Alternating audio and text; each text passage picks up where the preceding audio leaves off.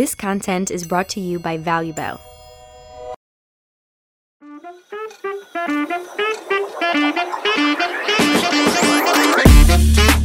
ברוכים הבאים לכושר ואושר, תוכנית אירוח בנושא כושר, תזונה, שינה ו mindset.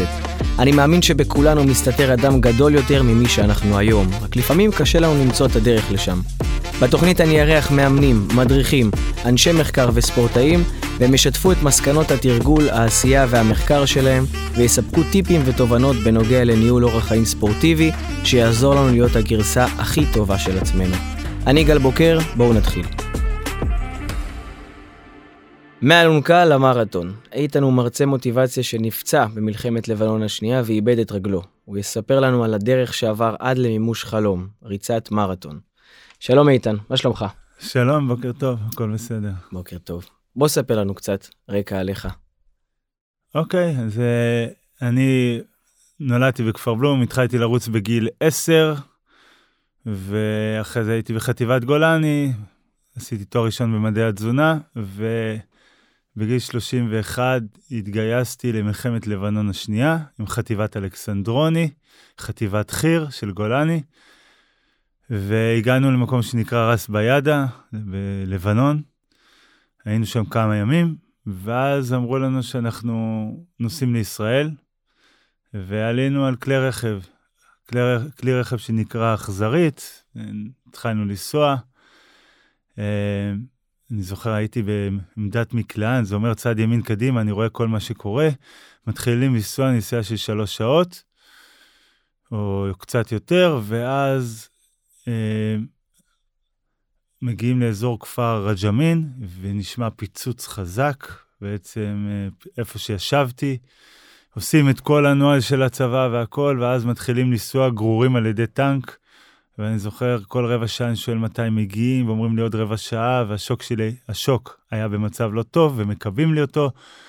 ובסוף, אחרי נסיעה של עוד שעתיים, מגיעים לישראל, ומוציאים אותי עם אלונקה. ועד אז ידעו שיש לי בעיה בשוק, ואז מסתכלים על הנעל, רואים שחלק מהסוליה חסרה. ואני מסתכל על החברים שלי, קצינים, מפקדים, חיילים, רואה את הפנים הלבנות שלהם. מוציא את היד מהאלונקה, מסתכל עליהם ואומר להם, אני ארוץ מרתון, אני עוד ארוץ מרתון, אני עוד ארוץ מרתון. ככה באותו רגע? באותו רגע זה מה שעלה לי בראש, שואלים אותי לפעמים למה, למה זה, אמרתי, כי זה החיים שלי והיו, וזה מה שרציתי כנראה לחזור, וזה מה שנכנס לי באותו רגע בראש. זהו, ואז הייתי בבית חולים בנהריה. הייתי שם אה, שישה שבועות, והצילו לי את הרגל בעצם, מה זה הצילו? הם ותל השומר עשו ניתוח, ויצאתי עם חצי כף רגל, ושוק פצועה. ואחרי שהצילו, הסתכלתי על הרגל וראיתי שאני לא בטוח שאני יכול לחזור לאמן ולרוץ ולעשות מה שעשיתי קודם.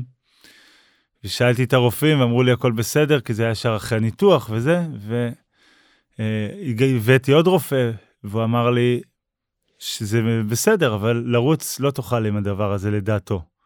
התחילה לי דילמה של שמונה חודשים, אם לקטוע את הרגל או לא, אם אני קוטע את הרגל, שם פרוטזה, אני חוזר לרוץ.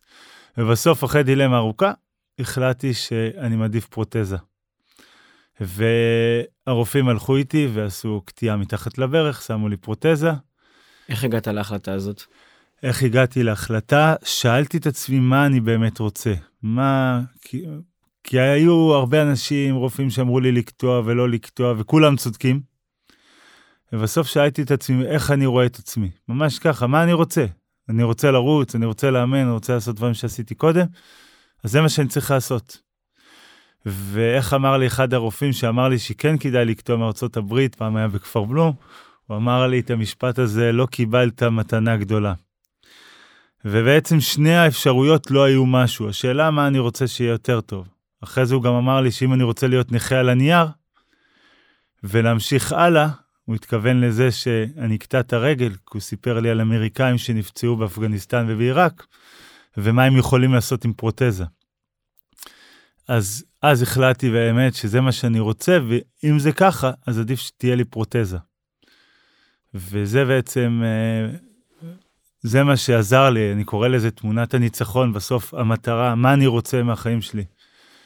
ואז באותו רגע שזה, שהיה ניתוח, בהתחלה אני זוכר זה עצוב, אתה רואה חלק מהרגע שלך.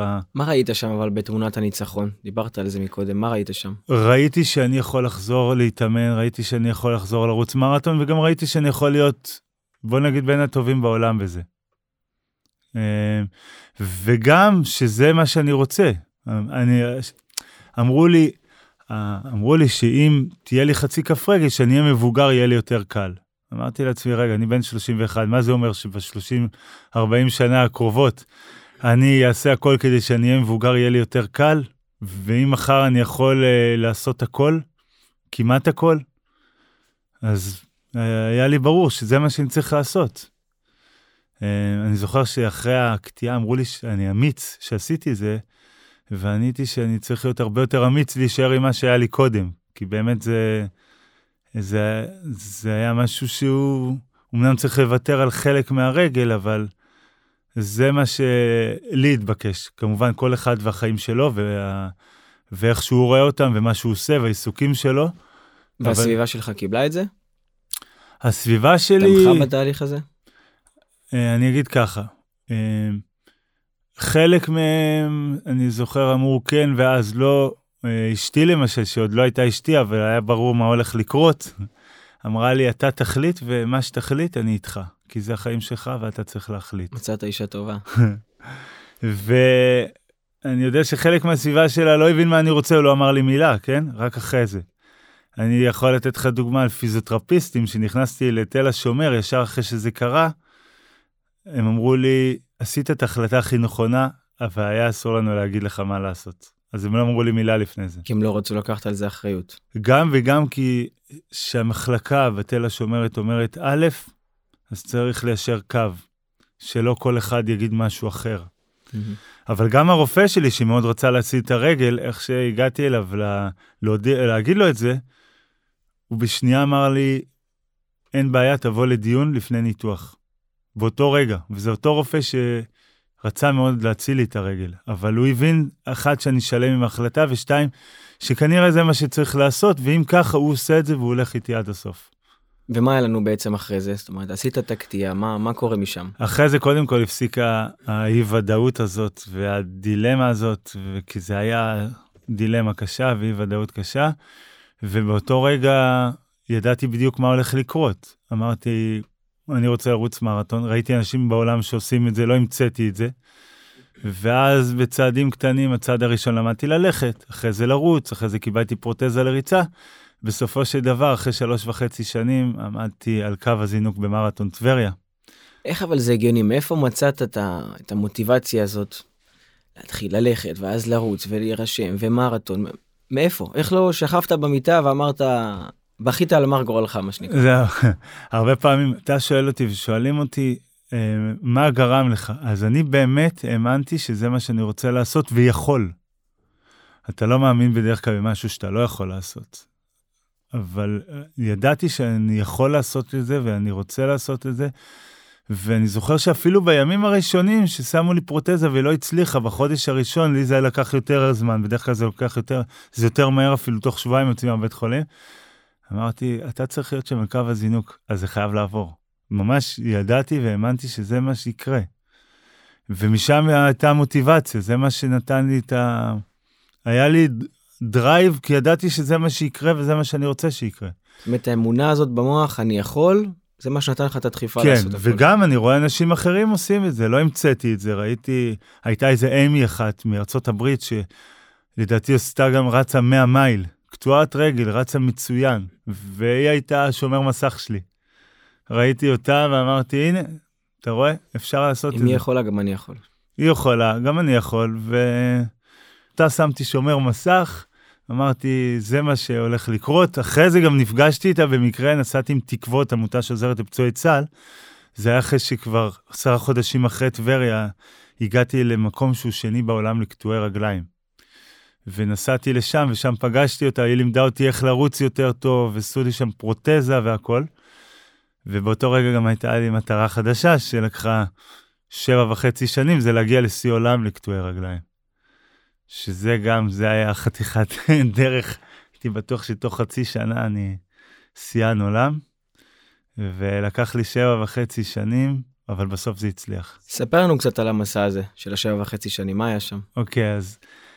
אה, והוא התחיל באמת ב Step Ahead בארצות הברית, עשיתי שם את הפרוטזה, והבנתי שאני מקום שני, והייתי בטוח שתוך חצי שנה אני שיאן עולם, היה לי ברור שאני מגיע, ואז התחלתי להתאמן, והגעתי לרוטרדם חצי שנה אחרי זה. כשאתה אומר התחלתי להתאמן, מה, מה היה בתוכנית אימונים? מי בנה לך אותה? קודם כל, מי? שבנה לי את התוכנית אימונים זה היה יאיר קרני. יאיר קרני ליווה אותי עשר שנים בתור מאמן שלי, אה, עד, השיא, עד אותו שיא, אבל עשר שנים מהרגע הראשון ממש, שהוא ראה אותי עוד לפני הדילמה. ובנינו תוכנית, תוכנית מה עושים, ארבע פעמים בשבוע, עוד פעמיים בחדר כושר. ובהתחלה היה שש, אחרי זה הבנו שצריך להוריד מבחינת הרגל, כי יש פציעות, וצריך לדעת, תוך כדי ניסוי וטעייה, מה, מה עושים, אה, איך, איך בונים את זה שזה, שזה יקרה, כי לא ידענו איך להתעסק עם, עם קטוע, אנחנו יודעים את הרגיל, ברגיל אתה יכול, הוא יכול לתת לי תוכנית של פעמיים ביום, כמו בפועל זה לא יוצא עם פרוטזה. וזה לקום כל בוקר, וכשאתה קם בבוקר זה לא תמיד קל, אבל כשאתה רואה את הקו הזינוק מול העיניים, ואתה יודע שאתה תגיע לשם, לא תוכל להגיד שהיו ימים בבוקר שהיה לי קשה להתעורר. זה מה שדמיינת כל בוקר? את הרגע הזה? זה מה שהיה לי מול העיניים.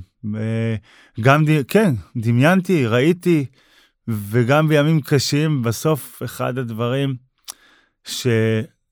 שמוטיבציה יש ורצון יש והכול, אבל בסוף בסוף אתה צריך לעשות כל פעם עוד צעד ועוד צעד ועוד צעד, ואז אתה גם לוקח את המוטיבציה מאותם ימים שהאימונים יותר טובים ויותר טובים, ואתה משתפר באימונים, ואתה רואה שיש תוצאות קטנות, הצלחות קטנות. הצלחות קטנות שמעלות ביטחון, שמעלות האמונה, ושהן נותנות לך עוד אדרנלין כי הצלחת, וזה תחרות תחרות. אני רוצה להתעכב טיפה על, על המרתון ברוטרדם, כי הגעתי, לש... הוא אחד החשובים, וכבר אתם תראו, כבר אתה תראה למה. מרתון רוטרדם, אחרי חצי שנה אחרי ברלין, הייתי בטוח שאני עושה שיא עולם.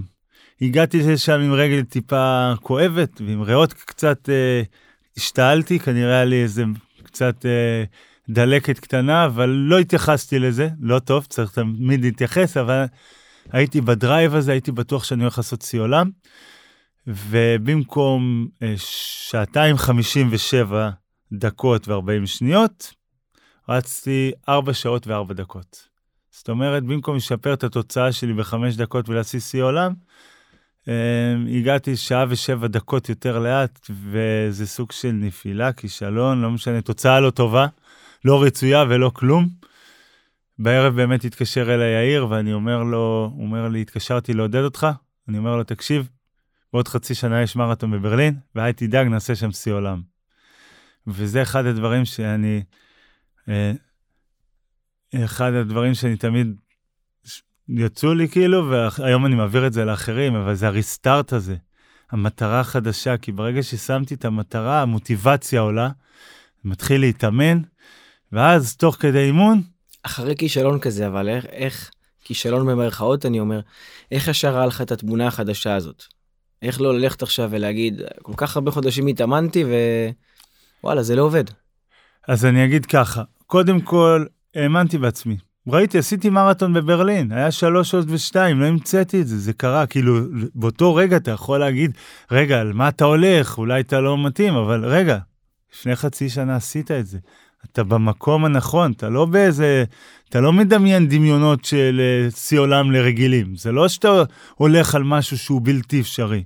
יש דברים שהם בלתי אפשריים, אבל אני, אני מאמין שאנחנו יכולים תמיד להשיג הרבה יותר ממה שאנחנו מדמיינים. זה כן.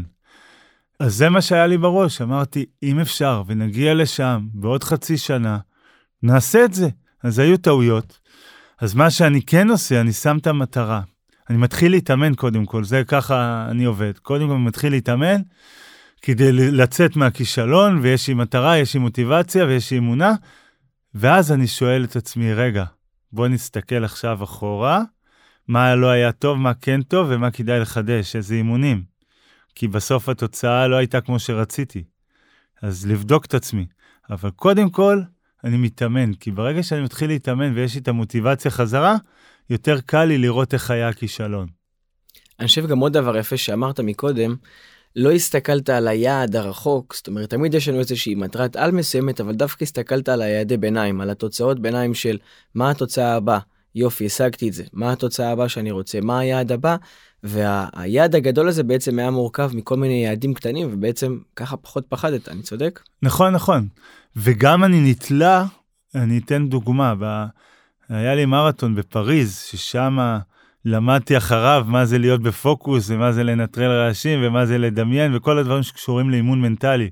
כי הגעתי לשם בשיא הכושר, ממש בשיא הכושר, ולא הצלחתי. היה לי חצי מרתון באותו זמן, שבאמת הגעתי תוצאה מצוינת לקטוע רגל, אולי גם לאנשים רגילים, שעה 21, מה שמנבא לי בטוח שיא עולם. ולמה אני אומר את זה? כי ברגע שעשיתי 10 קילומטר בתוצאה מסוימת, ו-21 קילומטר, ואימונים מסוימים, אז באמת, גם אם המרתון לא הולך, אני יודע שאני שם, בדיוק מה שאמרת. אני נתלה לא רק על מרתון, אלא על כל הדרך. ואם אני רואה שבדרך ובצעדים ובהצלחות הקטנות אני טוב, זה אומר שאני יכול להיות טוב גם במרתון. זה שלא הולך, כי מרתון, באמת למדתי, היום אני מתכונן למרתון ה-24 שלי בפריז בעוד עשרה שבועות, אבל למדתי שמרתון זה יום נתון, ואתה לא יכול לדעת מה יקרה, וזה תלוי במזג אוויר, וזה תלוי ב... ב אם, הוא, אם הוא שטוח או לא שטוח, תלוי בהמון דברים. והבעיה היחידה שאם אתה רוצה לעשות עוד מרתון זה תמיד עוד חצי שנה, כי אחרת אתה צריך ירידה ומבחינת אימונים. אז אני באמת נתלה רוב על הדרך, על האימונים הקטנים, על העשרה קילומטרים, על האימוני אינטרוולים, ולפי הדברים האלה אני יודע איפה אני נמצא. זה מה שנותן לי את הביטחון ואת ההחלטה מה לעשות במרתון עצמו, גם אם הוא לא הולך. בסופו של דבר, מה שחשוב זה להגיע הכי טוב שאתה יכול, ככה אני חושב, הכי טוב שאתה יכול, והתוצאה היא מה שהיא תהיה, אבל הדרך היא יותר חשובה. הדרך זה הניצחון, להתאמן כל הזמן, לעשות כל הזמן, ובחיי היום-יום גם, שאנשים רוצים, נקרא לזה לרדת במשקל או דברים אחרים, בסופו של דבר, הם צריכים לאמץ דרך. כי תוצאות זה אחד, התוצאות יגיעו אם יש דרך, ואם הדרך טובה יהיו יותר תוצאות בסוף. אולי לא ברגע הראשון, אולי לא ברגע השני, אבל בסופו של דבר זה יגיע אם הדרך נכונה. זאת אומרת, תתמקד כל הזמן בדרך, תסתכל עליה, התוצאה זה כבר, מה שנקרא, תוצר לוואי. בדיוק, תוצר, בדיוק, תוצר לוואי. ואתה יכול להחזיר אותנו עוד פעם לשיא עולם? שיא עולם בווינה, כן. בוא, אני אפילו אספר. אה, וינה, הגעתי לשם, אם מדברים על הדרך. הכי טוב שאני יכול. מבחינה פיזית הייתי הכי טוב שאני יכול. כי עשיתי, לפני וינה רצתי בטבריה בתוצאה מצוינת, שברתי את השיא שלי באיזה שתיים ומשהו דקות, ואם לא הייתי עוצר באמצע הייתי עושה שם שיא. ולמרות זה אמרתי שטויות, בעוד שלושה חודשים יש וינה, תרוץ אותו דבר. בווינה הגעתי בשיא הפוקוס, הייתי עושה דמיון מודרך לפני שאני מגיע, כל הדברים האלו. כשאתה אומר דמיון מודרך, תן לי איזושהי דוגמה. אני אתן לך דוגמה. אמ, אני יושב, יש לי גם מאמן מנטלי, היום אני בעצמי מאמן מנטלי לספורטאים והכל, אבל... ואנחנו מתחילים ללכת מהסוף להתחלה. קודם כל, התוצאה הסופית שלי תמיד בכל דמיון מודרך. שיא עולם. תמיד שיא עולם. אתם יודעים כמה, אתה יודע כמה פעמים הצלחתי לעשות שיא עולם בדמיון מודרך? הרבה. אני אנחת מהמטוס, אנחנו נלך למלון, אנחנו נשים את הדברים. ואז משם נלך לאקספו, ממש צעד צעד. ואז בדמיון הארוך הזה אתה גם רואה דברים קטנים, וואלה, זה שכחתי, זה צריך לעשות, זה דברים תוך כדי. אחרי זה בוא נלך ישר לקו הזינוק. כשאני מדמיין את הדמיון המודרך לקו הזינוק, אני הולך, מחר אני רוצה, אני לא, היום אני קם בבוקר, אני רוצה לעשות שיא עולם. ואני נכנס, ואז אני עולה על המונית, ואני מגיע לשם, ויש שם מלא אנשים, ויש שם רעש, ויש שם בלאגן, ותזכור מה אתה רוצה להשיג, אתה רוצה להשיג את שיא העולם. ואז אני אומר לעצמי, עזוב רגע את התוצאה. למה רצית שיא עולם?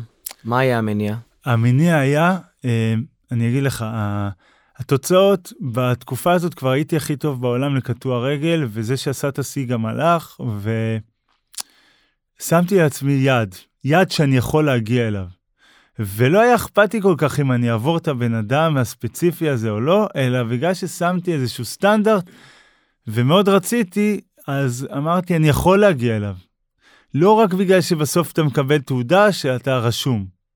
כי אני זוכר שהיום, אח... באותו יום שסיימתי את שיא העולם וישבתי על המיטה, אני אומר לאח שלי במלון, אני אומר לו, אה, עברתי, בסך הכל עברתי עוד בן אדם.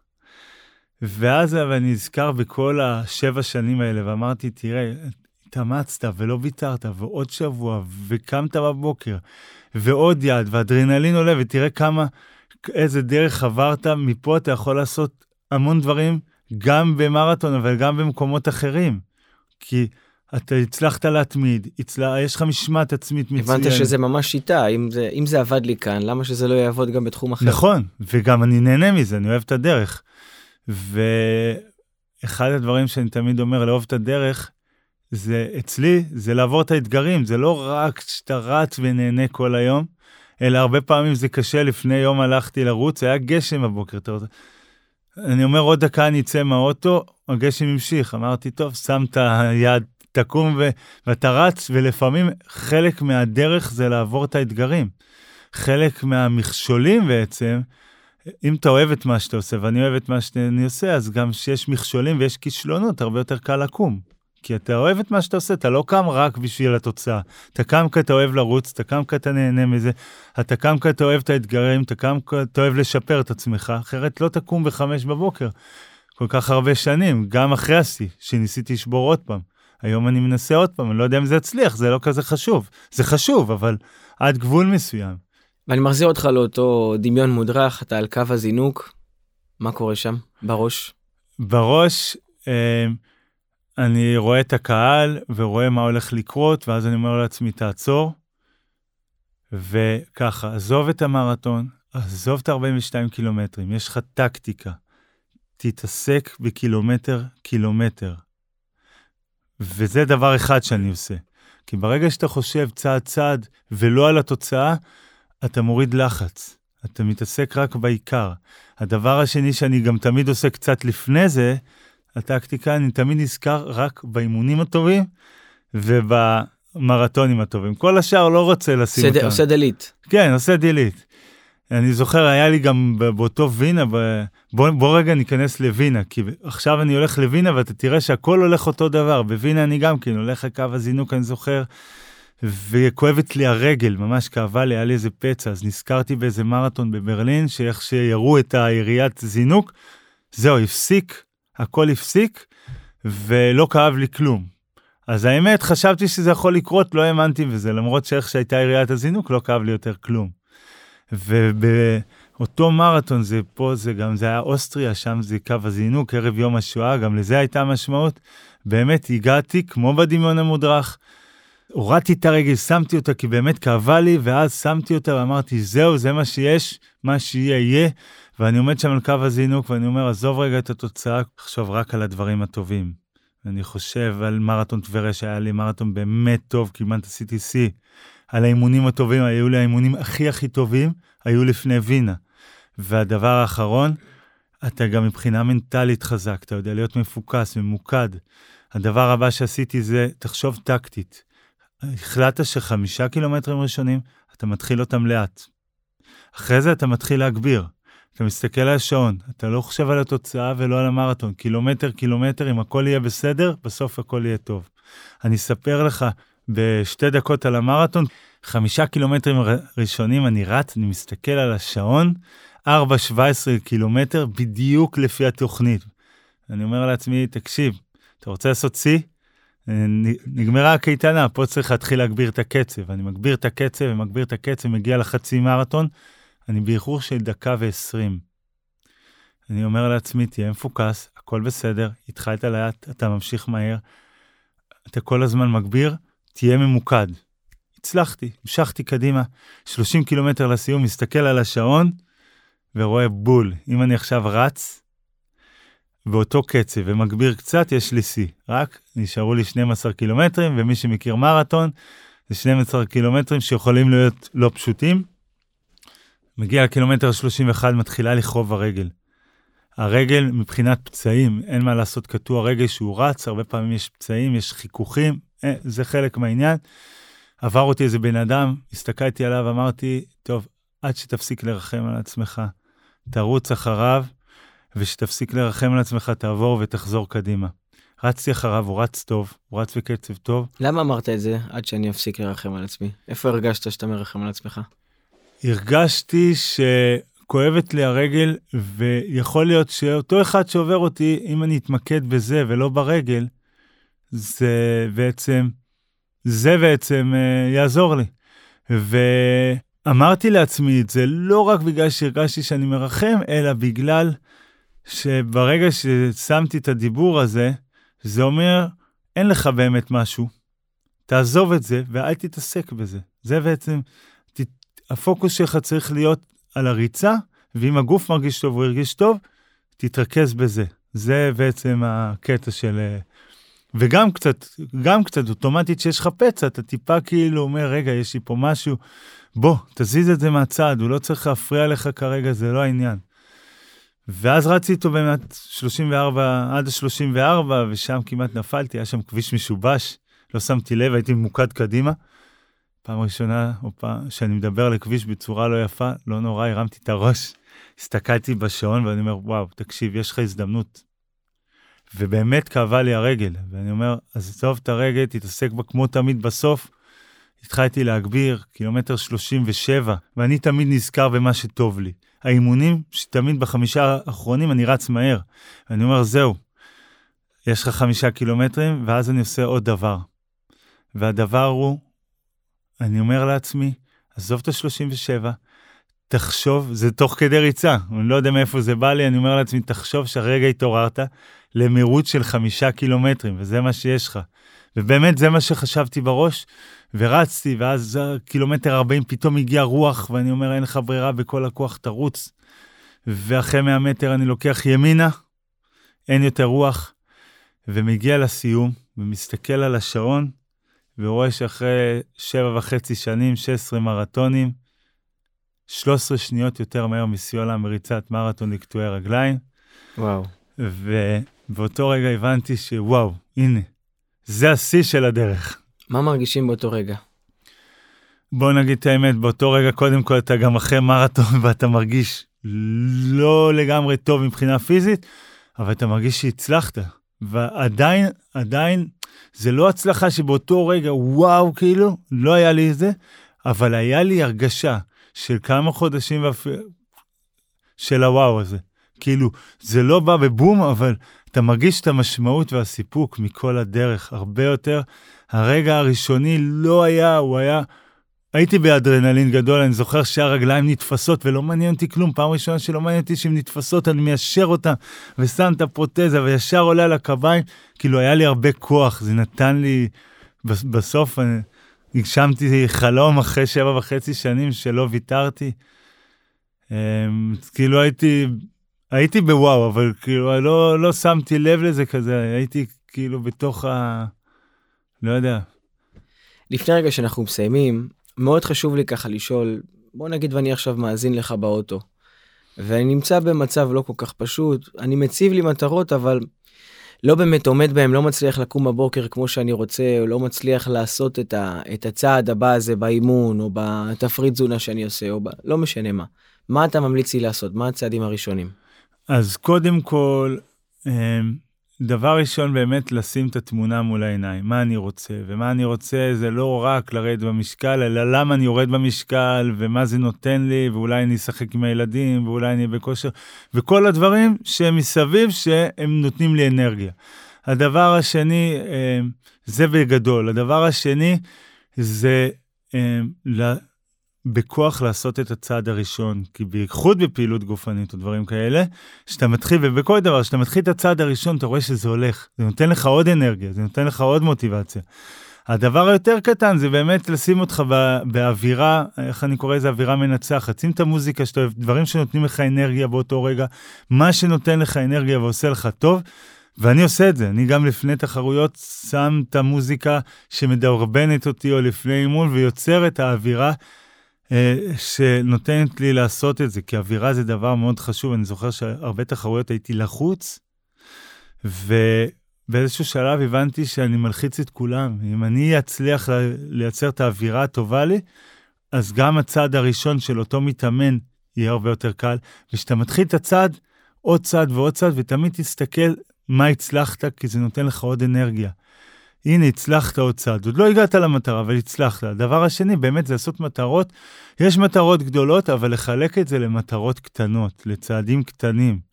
אם ו... אני חוזר רגע לדבר הראשון, אתה בעצם אומר, במקום להסתכל על עוד כמה קילוגרמים נשאר לי, אני רוצה לרדת עשרה קילו וירדתי שלושה, וואי, חסר לי עוד שבעה. בעצם אתה אומר, תתמקד בשלושה שכבר הצלחת, תתמקד בניצחונות הקטנים של זה שאתה אוכל יותר מסודר, שהתחלת בפעילות הגופנית שאתה רוצה. בעצם להתמקד בניצחונות ולא במה חסר לי. נכון, נכון, גם כשאתה לא מצליח, אבל אתה מצליח אה, להביא את האורך חיים ולשים את ה... ולהתמיד, זה הצלחה. כי בסופו של דבר, כשאתה תגיע למקום הזה, אם תגיע אליו דווקא לפעמים בדרך יותר איטית, תוכל להתמיד, כי אתה, זה חלק ממך. והמטרה פה גם להפוך את החיים האלה, חוץ מהתוצאה הזאת שאנחנו כל כך רוצים להגיע, להיות חלק ממך, כי אם היא חלק ממך, תוכל להתמיד בה. ואז אחרי שתרד במשקל ותרגיש טוב בכל היום, גם בדברים אחרים תוכל להפוך דברים להיות חלק ממך, חלק ממשהו שאתה רוצה להגיע. זה יכול לעזור לך מאוד ביום-יום, זה יכול, בסוף זה המכונה שלך והנפש שלך, ומה ש... ואם זה ילך טוב, אתה יכול, זה משליך על כל החיים, אז גם בעסקים שלך ובדברים אחרים שתעשה, החיים שלך יהיו יותר טובים. איך אפשר לשכפל את זה? נגיד שמתי מטרה אה, לרוץ מרתון והצלחתי, וזה כן. עובד לי טוב, אבל בזוגיות ובעסקים לא עובד לי מספיק טוב. איך אני משכפל את זה לכאן? אז אם אתה יכול לעשות את אותו הדבר במרתון, תראה מה עשית טוב. תבדוק מה העוצמות גם שנתנו לך, איפה הצלחת, למה הצלחת. אני הרבה פעמים המתאמנים שלי בודק למה הצלחת, איך הצלחת, מה, מה הדברים, ש, הדברים שלך שעזרו לך להצליח. אה, מה אמרת לעצמך, הדיבור הפנימי הזה, מה אמרת לעצמך. תראו שאתה, תראה שאתה מדבר לעצמך באופן חיובי ומקדם. מה מקדם אותך, איזה אווירה אתה נותן לעצמך, בסוף הדיבור הפנימי זה המחשבות שלנו. והן מאוד קובעות מה יקרה ב- ביום-יום. גם שזה לא הולך. כי אם זה לא הולך ואתה מדבר לעצמך לא יפה ו- ואתה הולך אחורה, לא תגיע. אבל אם אתה אומר, בסדר, זה לא הצליח, זה לא טוב, זה לא מה שרציתי, איך אני עושה שכן ילך? ועוד פעם איך אני... אז אתה תתקדם, ואם לא, אז זה ילך אחורה, וזה המוטיבציה. הדיבור הפנימי הזה זה אולי איך המחשבות שלנו, זה הדבר הכי חשוב, כדי בסוף להביא אותנו לאן שאנחנו רוצים. מדהים.